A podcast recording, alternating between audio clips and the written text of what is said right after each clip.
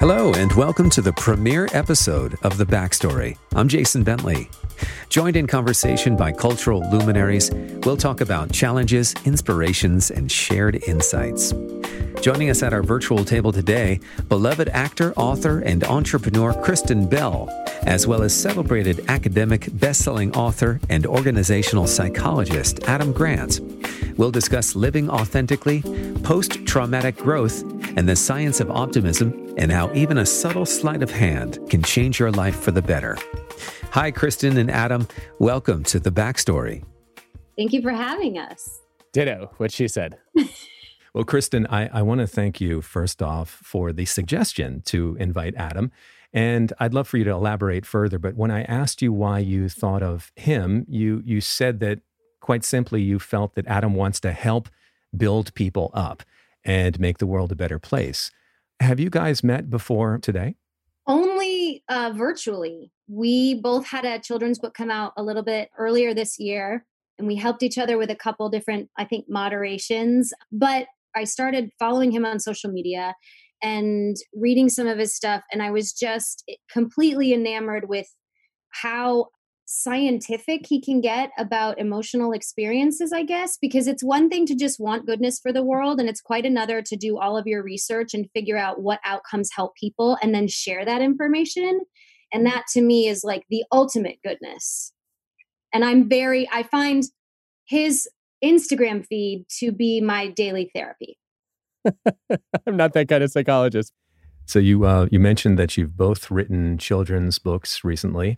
Of course, there's no better place to start building people up than the foundational stages of uh, childhood. Tell us about creating ideas for children that can resonate. What's that editing process like? You know, I'm a new father myself with twin boys who are just six weeks old. So I'm thinking a lot of how I can impart wisdom and make them better people as I sit there at 3 a.m. bottle feeding. Man, congratulations. And also, woof. Thank you. But tell us, how do you teach big ideas to little kids? This is Adam's question all the way. Absolutely not. I'm I'm the worst person to ask this question. So I I feel like I need to call my wife Allison because the two children's books we've written, she had brilliant ideas for both of them and then wrote the story and then I suggested two or three things and maybe one of them ended up in the book and then it was done. But i think the the thing i've learned as a parent from reading to our kids is they just they light up at the element of surprise. And i think you know the books that always stick with us are the ones where you know this, the story is going in one direction and all of a sudden there's an aha moment and you realize you know this this kid that you thought was a jerk is actually really caring or this you know this mistake that you thought you made was actually a moment of creative discovery. And i've i've long wondered how we can we can hold on to that experience of surprise and then make it a teachable moment. I wonder and i'm only thinking of it now if partnerships are part of how you get it done because I wrote my book with one of my best friends Ben and and you wrote your book with your wife and I feel like just to completely generalize, one side sometimes tends to have the instinct about what to say, and the other side sometimes has uh, the how to say it. So you can gain a lot by having a partner. And what Adam is referencing is story structure and sort of playing, you know, the typical structure of like a movie in a first and second and third act the second the end of the second act you always want everybody to feel like everything is lost and then you build them back up in the third act and so that everything is lost moment sort of transfers to this well here's flipping the script in a children's book because it's kind of two parts right it's one thing you thought but here's your enlightenment at the end and you're really you're able to with modern children's books like sort of play against tropes and you're able to do what adam just said which is make the the bad guy, the grumpy kid, the bully, a vulnerable kid, and a sort of a teachable moment to to have kids look at em- empathy. I I guess I got my ideas from being a parent, but also being super flexible with how to teach. I think that's a key for children's books because there's a thousand different ways to write it. If you know what you're trying to say, I want this book to teach empathy. I want this book to teach that mistakes are uh, proof that we are learning or trying. And then just like how you have to speak differently to your children or if you don't have kids your coworkers you have to adjust your language and how you're saying it to get the greatest outcome and the greatest outcome in a children's book is is getting through to the kids uh, Adam, something that I was drawn to in your book, Originals How Nonconformists Move the World, you talk about uh, subtle ways to reinforce character. It's in the chapter Rebel with Cause. Instead of recognizing moral acts with your child, like specific acts, make the shift to identify the child as a moral person in affirming character more broadly speaking. If I can even quote from the book, we can afford to give children a great deal of freedom if we explain the consequences of their actions on others and emphasize how the right moral choices demonstrate good character. This increases the odds that they will develop the instinct to express their original impulses in the form of moral or creative actions as opposed to deviant ones. But as they grow up, they often don't aim high enough, which that closing thought is kind of your way of saying, Dear parents, I'm afraid you're not going to be the, the role models that they need ultimately. They're going to look elsewhere. Yeah, I think, gosh, I, I wrote those words. Uh, I think that the, the the first thing that jumps to mind when when you play it back to me is our kids hate when I do this, right? Which is, you know, I, I feel like this started out with wanting to raise generous kids. And I, I read all these studies showing that instead of, you know, asking them to help, you should invite them to be a helper because kids get so excited about getting to own the superhero identity, right? And then they feel like they're similar to their role models. And so the the problem with it is it just sounds ridiculous, right? Like I, I think you're a giver as opposed to I think you're a giving person. And so they kind of make fun of me for it. But it's led us into some some pretty interesting conversations. Uh, one of the the things that happened recently is our nine year old came into my office and she liked a little ceramic. Uh, I think it was a balloon dog sculpture, and so she asked if I could if she could have it, and I said, "Well, well, no." Because somebody gave it to me. And she said, But you always talk about being a giver, so you should give it to me. It's like, oh my God, my, my own arguments are being used against me. And then I thought, well, wait a minute. But yes, you're right. You should be a giver. So why are you trying to take this from me? And she looked at me and she just said, Dad, I'm just a kid. You should set a good example. and at that point, I felt like I had to give it to her. But it was such a great moment of our nine year old daughter telling me to be a better role model. And it just reminded me as a parent, probably we could do a better job helping our kids find other role models who maybe they get to observe from a distance and they can still really admire them as opposed to knowing how flawed we actually are. Hmm. Do you know who your children's role models are? I know who some of them are. I feel like I need to go back now and, and ask them for a longer list. But hmm. I've gotten um, I've gotten Malala as a frequent role model. I've uh, I've heard them name um, Simone Biles quite a few times because they love hmm. gymnastics. Kristen Bell has been named a couple times as well. And Kristen, who were some of your role models? I looked up to a couple of my teachers. I looked up to a lot of Broadway women. I was really into Bernadette Peters. I mm. think at the time I wasn't thinking as much about a well, I suppose I was thinking about accomplishments. I was thinking about who is doing what I want to do. And those were the people I was giving attention to, like Patti LuPone and Bernadette Peters, Randy Graff, Michele Pawk, like all of these sort of Broadway women. Although I, uh, I have to think that there's a lot of hustle behind your success story. And I'd, I'd love for you to talk about that and moving to New York and then ultimately Los Angeles. And I heard you say at one point that you kind of uh, pretended that you had just arrived from New York for a lot longer than uh, than you had when you came to LA. 18 months longer. because I it clicked with me that when I moved to LA, when you'd go in to meet a casting director, which it's not like if you move to LA, you immediately get an appointment with every fan, every casting director the next day, right? It's a it's a slow roll, and you have to sort of build your career up and every time though i went in to meet someone new that did not know who i was which was often i would say oh i just i just moved here from new york. I'm really excited to be in la and they you know in, a, in those kinds of general meetings i understood that the relationship is they're figuring out where they can hire me. They're not trying to get to know me. I'm not dating their son right they're not going to ask any further questions. So I used it as a trick and I was like trying to be more attractive because I seemed more exotic. Like, oh, I hadn't known there's a new import from New York City.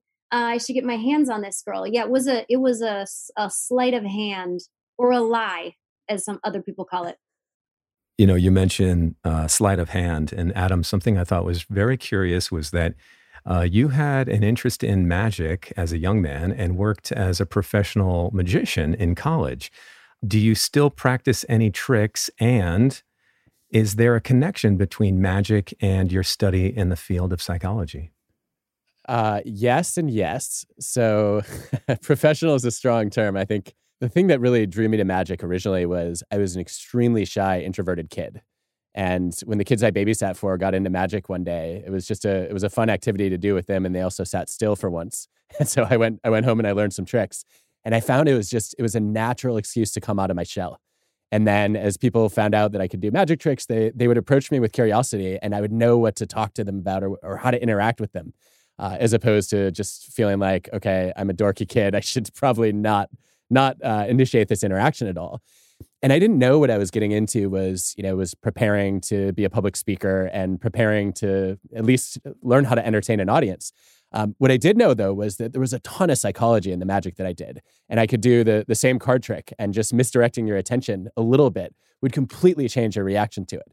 And so I found myself over time, you know, doing uh, just simple sleight of hand, and then asking you a question and waiting until you'd look me right in the eye uh, to, to, to make sure that if you know if I slipped a little bit or you know you might you might catch a little bit of uh, of a card that you weren't supposed to see that that then you weren't going to notice it. And i was amazed at how much of a difference it made in the performances that i did.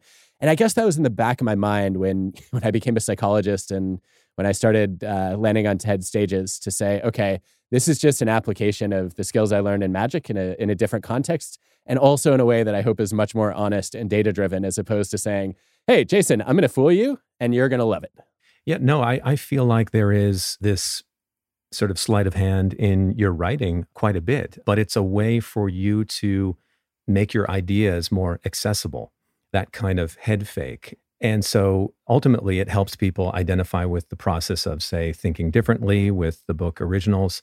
Even from the beginning of originals, you admit at the start of the book your own epic fail in uh, not investing in Warby Parker. Thanks for reminding me. I've been looking forward to to being dragged back back through that blunder. But go on.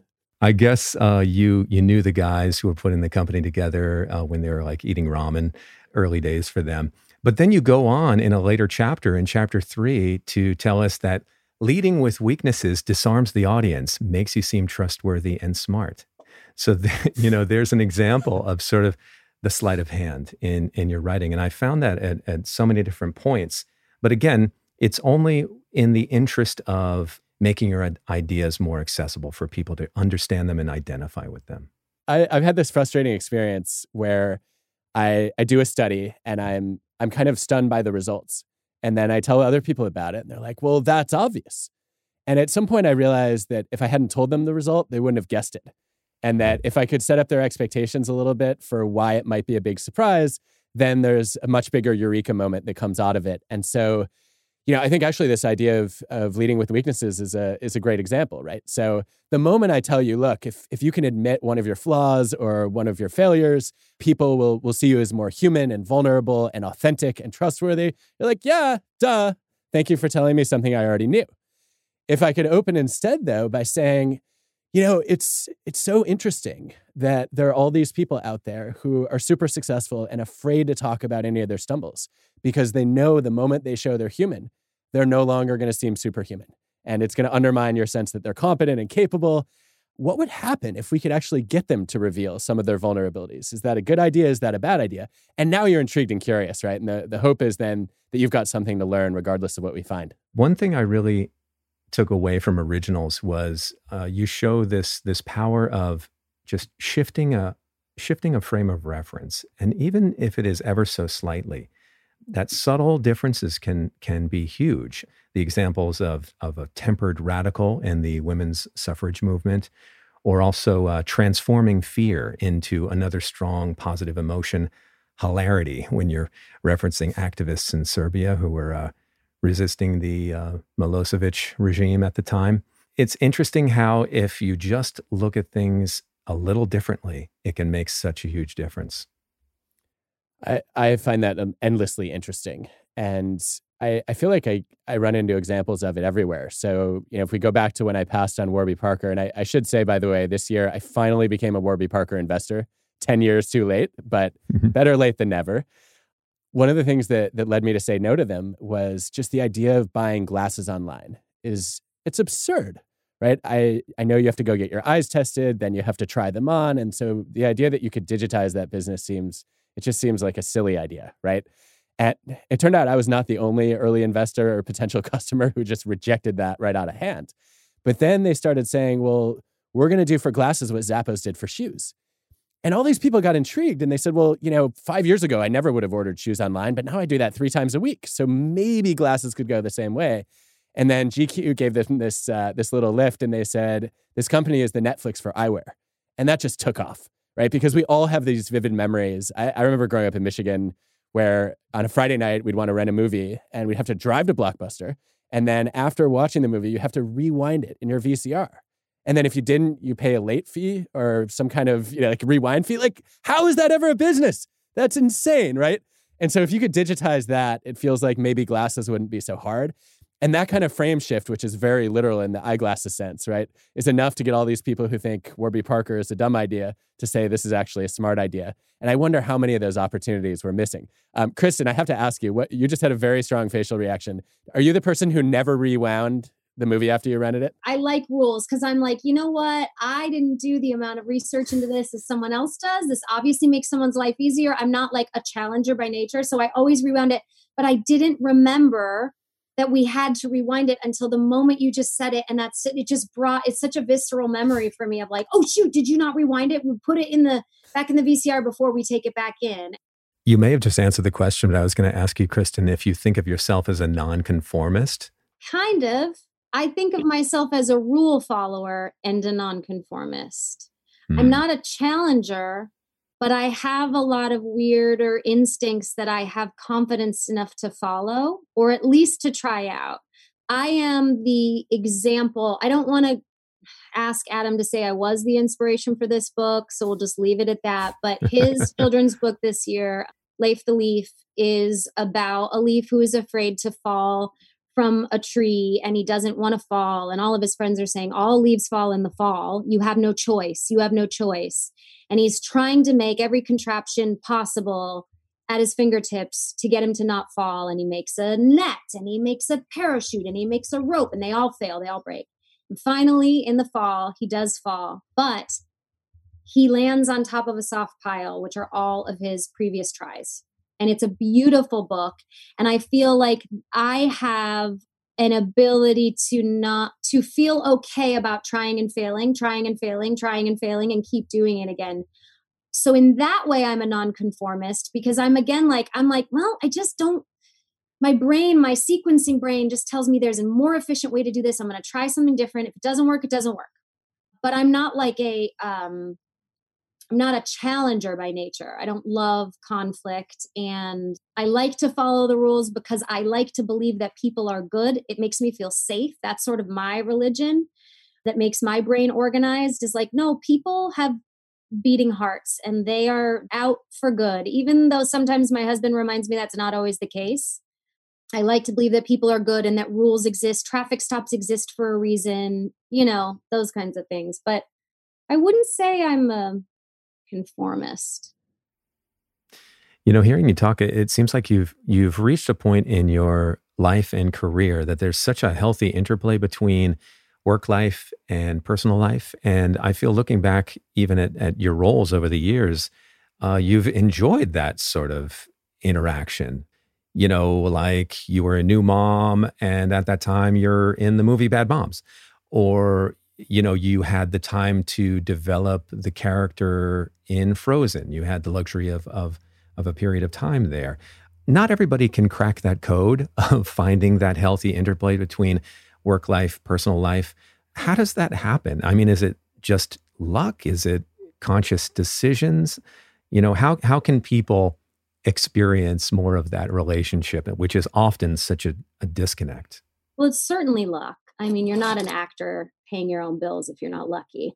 That's for sure. But I think it also it has to do with rather than set goals that have been dictated by the industry or accolades, I really try to look at what I can do well, which means that when, you know, in my business, you have general meetings with producers, and the first question is always, What do you want to do next? And I'm always like stumped, and I immediately feel like a fraud because I'm like, I have literally no idea.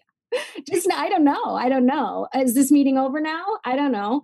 And so I really try to, uh, the way I can articulate it is I go based on my gut and I go based on what I feel I will do well at that will still challenge me a little bit and i know the things that challenge me well as an as an actor i like finding someone who's a little bit inherently unlikable on the page and getting you to uh, figure out how to get you to root for her but anytime I was going through a period of like angst in my 20s and found Veronica Mars and like connected, I feel that plug in. I feel it physically when I read something. Bad Moms, I just had a baby. I was learning about what the heck that whole life was going to be like. And this script came up, Bad Moms. And rather than going like, I just had a baby, you know what I want to do? What I've seen other people do is get super fit to feel good about myself and then try to be in a Marvel movie or something. Like I I just didn't want anyone else dictating what my thing would be and and luckily there's enough out there uh, enough scripts, enough writers, directors that there's not one type of project. So I've always based it on a little bit what's honest to where I am. What feelings do I have in my life that I can then transfer into this character? Adam, you you host a, a podcast called Work Life and these are a range of topics in the workplace, but can people really expect to have more control of a healthy relationship to, between their personal life and, and their work life?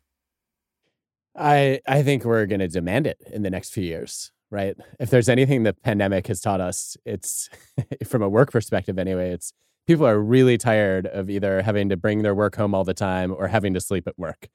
And I think the employers that are going to differentiate themselves in the next decade are the ones that say, look, we we not only want you to have a personal life, we're going to try to help make that a reality. It's probably easier said than done, though. I've I've hated the idea of work life balance for a long time because I don't know anybody who's even remotely successful that has any sense of balance in their day. Right? You you might have one day where all you do is work, and then you have another day where you feel like you don't work at all and you've just procrastinated the entire day. And I think I, I've started to see this much more in terms of rhythm where you know what I what I'm looking for is at the level of a week or a month or a year. I'm hoping that you know that I get to to return to you know to different refrains or different melodies, but to have a balanced day, no thanks. So here's the backstory on D'USSÉ Cognac. Born in the Chateau de Cognac and crafted to be bold yet remarkably smooth, D'USSÉ is a modern expression of cognac unlike any other. With over 200 years of heritage, drink D'USSÉ straight or enjoy it in a cocktail for the ultimate luxury cognac experience.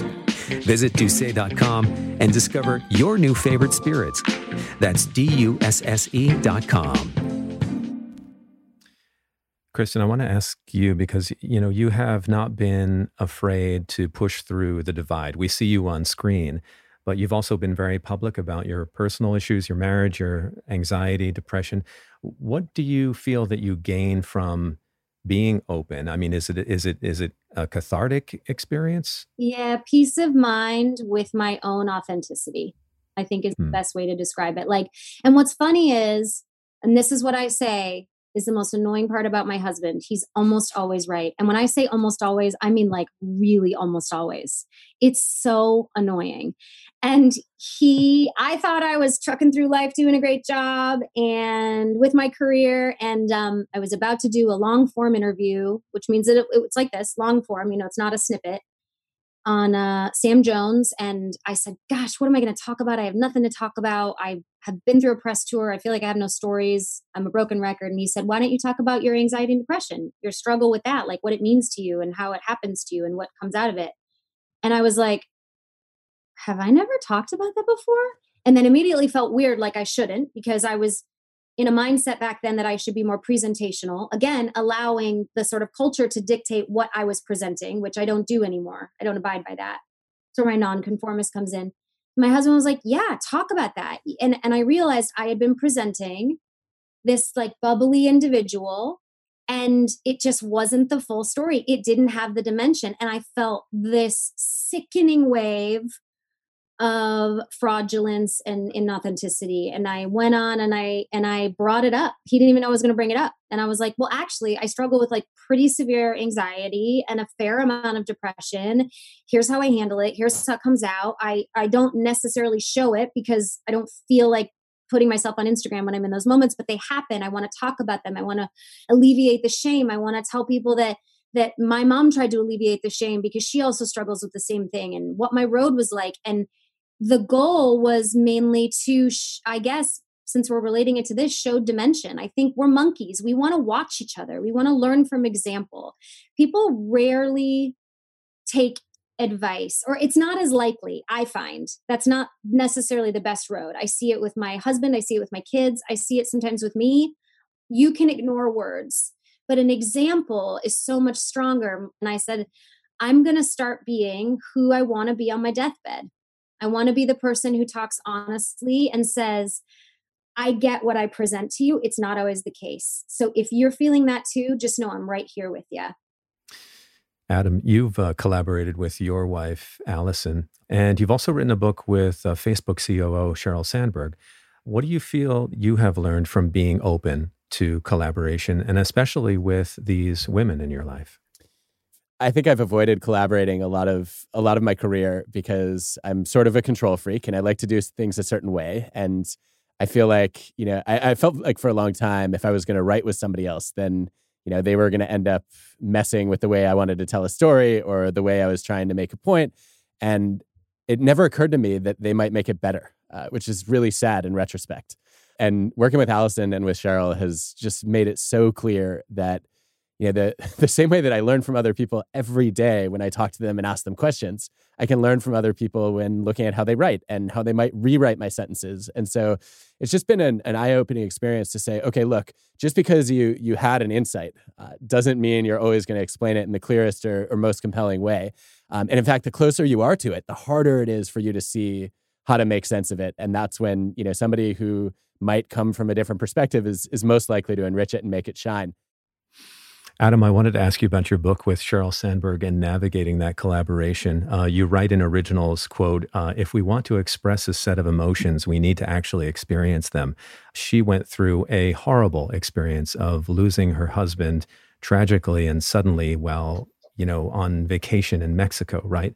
So how did you approach this? Did you feel you had to share her pain to a certain extent to really be authentic with with the writing? I don't think that's the kind of pain that anybody can share. Honestly, uh, I think uh, I, I, was definitely grieving because Sheryl's husband Dave was a friend of mine and somebody I looked up to a tremendous amount and one of the biggest givers I've ever met.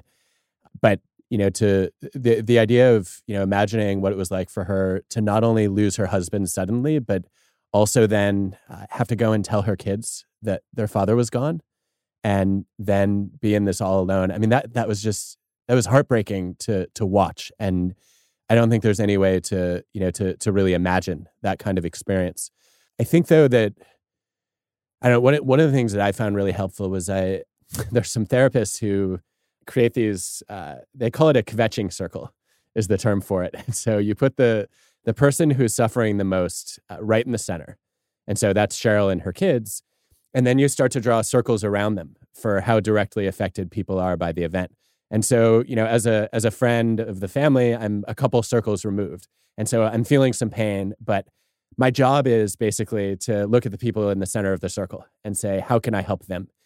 And I think the sad thing is that, you know, for for most of my life up until this this moment and writing option B, I was the person who who would go to those people in the center of the circle and say, you know, what can I do? Please let me know if you need anything. And I didn't realize that that was one, not helpful at all. And two, it was actually putting the burden back on them because then they have to know what they need. They have to feel comfortable asking for help. and that the best things that that people did, regardless of what they were feeling, um, were really just people showing up in specific ways and saying, you know what, I've you know I've I've cooked a spaghetti dinner and it's on your porch. You can throw it away or eat it. Uh, I just you know I just wanted you to know that I'm thinking of you.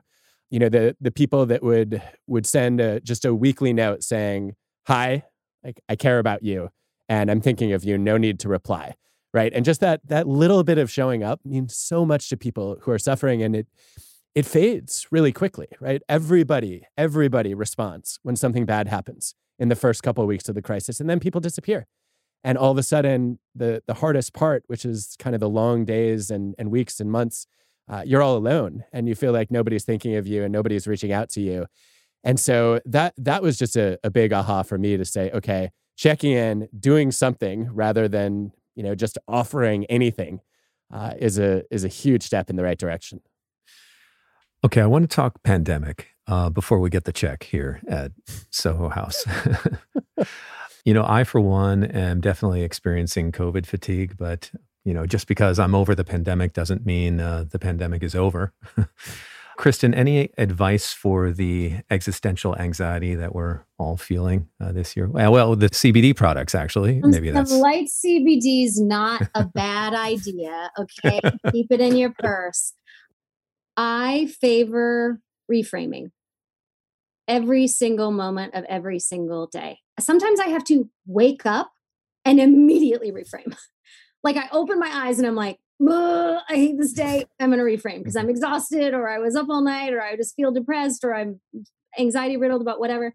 And so my reframing for COVID involves a lot of, hey, you know what I bet my grandpa was sick of? The war. Like I I really bet he got sick of that. So, like, there's a ton of other things other than, again, and I say this with all the privilege in the world that we have a backyard. I can certainly see how someone who lives in a one bedroom apartment with five other people has a, a more stressful time with this. But for me, it's reframing that I like giving. I'm fatigued of it as well, but I am not willing to let that fatigue make allow me to make decisions that put other people at risk you know adam i use your little cue about uh, you know we're moral people when i know you're not supposed to label your kids and there's all these parenting books. Say careful when you call them smart because you want them to still achieve. But i call them kind. I say we're kind girls in this house because i've found nothing wrong with that label yet and i want them to own it like a gang. I want that to be our club. Like we are kind girls. And when we went and got our flu shot last week um, we put our masks on and they didn't want to do it. And i mean last year it was like it, it was like a scene a set piece from a comedy movie. My five year old had a panic attack, and the pharmacist and I had to hold her down. And the pharmacist was like, Are you sure you want to give it to her now? Do you want to come back? I was like, I can't. This is the only time I can do it. But I said to them, We're going to get our flu shot. It's going to hurt. But we are doing this because we are helping our neighbors. I framed them like a superhero a little bit. I said, We have an obligation to our community. We are kind girls. We are going to protect our elderly neighbors by getting this flu shot. And they really did. They sat there and they cringed and they got the flu shot because I just reframed their pain for them.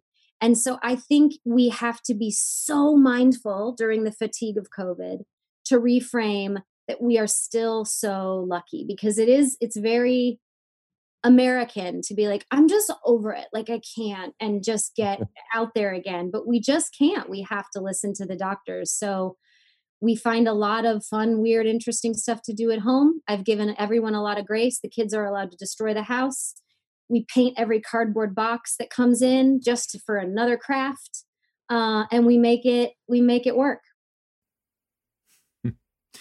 You know, I, I kind of feel guilty saying this, and it goes against all logic, it seems. But for me, these months in quarantine have been marked by by growth and um, expression as opposed to contraction. And that's not to discount the hardships uh, that people have experienced and endured. And I know that this year has been a giant shit show. But for me, it feels like the hard reset that we've been going through has, on some level, been very necessary.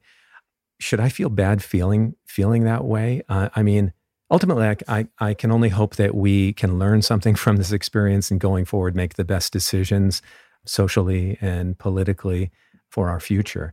But I mean, I, I just feel, you know, is that a terrible thing to say? yes, you're an asshole. Is that what you want to? No, no, that's that's uh, there's a term for that in psychology. It's called post traumatic growth. It's sort of the opposite of PTSD. And if you look at trauma, right, roughly 15% of people end up with some version of PTSD after going through a horrible life altering event. And then what most of us think we need to do is we need to bounce back. And that's resilience. Post traumatic growth is actually bouncing forward and saying, look, I, I wish I could undo this pandemic, right? I wish it had never happened. I would go back in a heartbeat if I could, but I know I can't. So the best thing I can do is grow from it.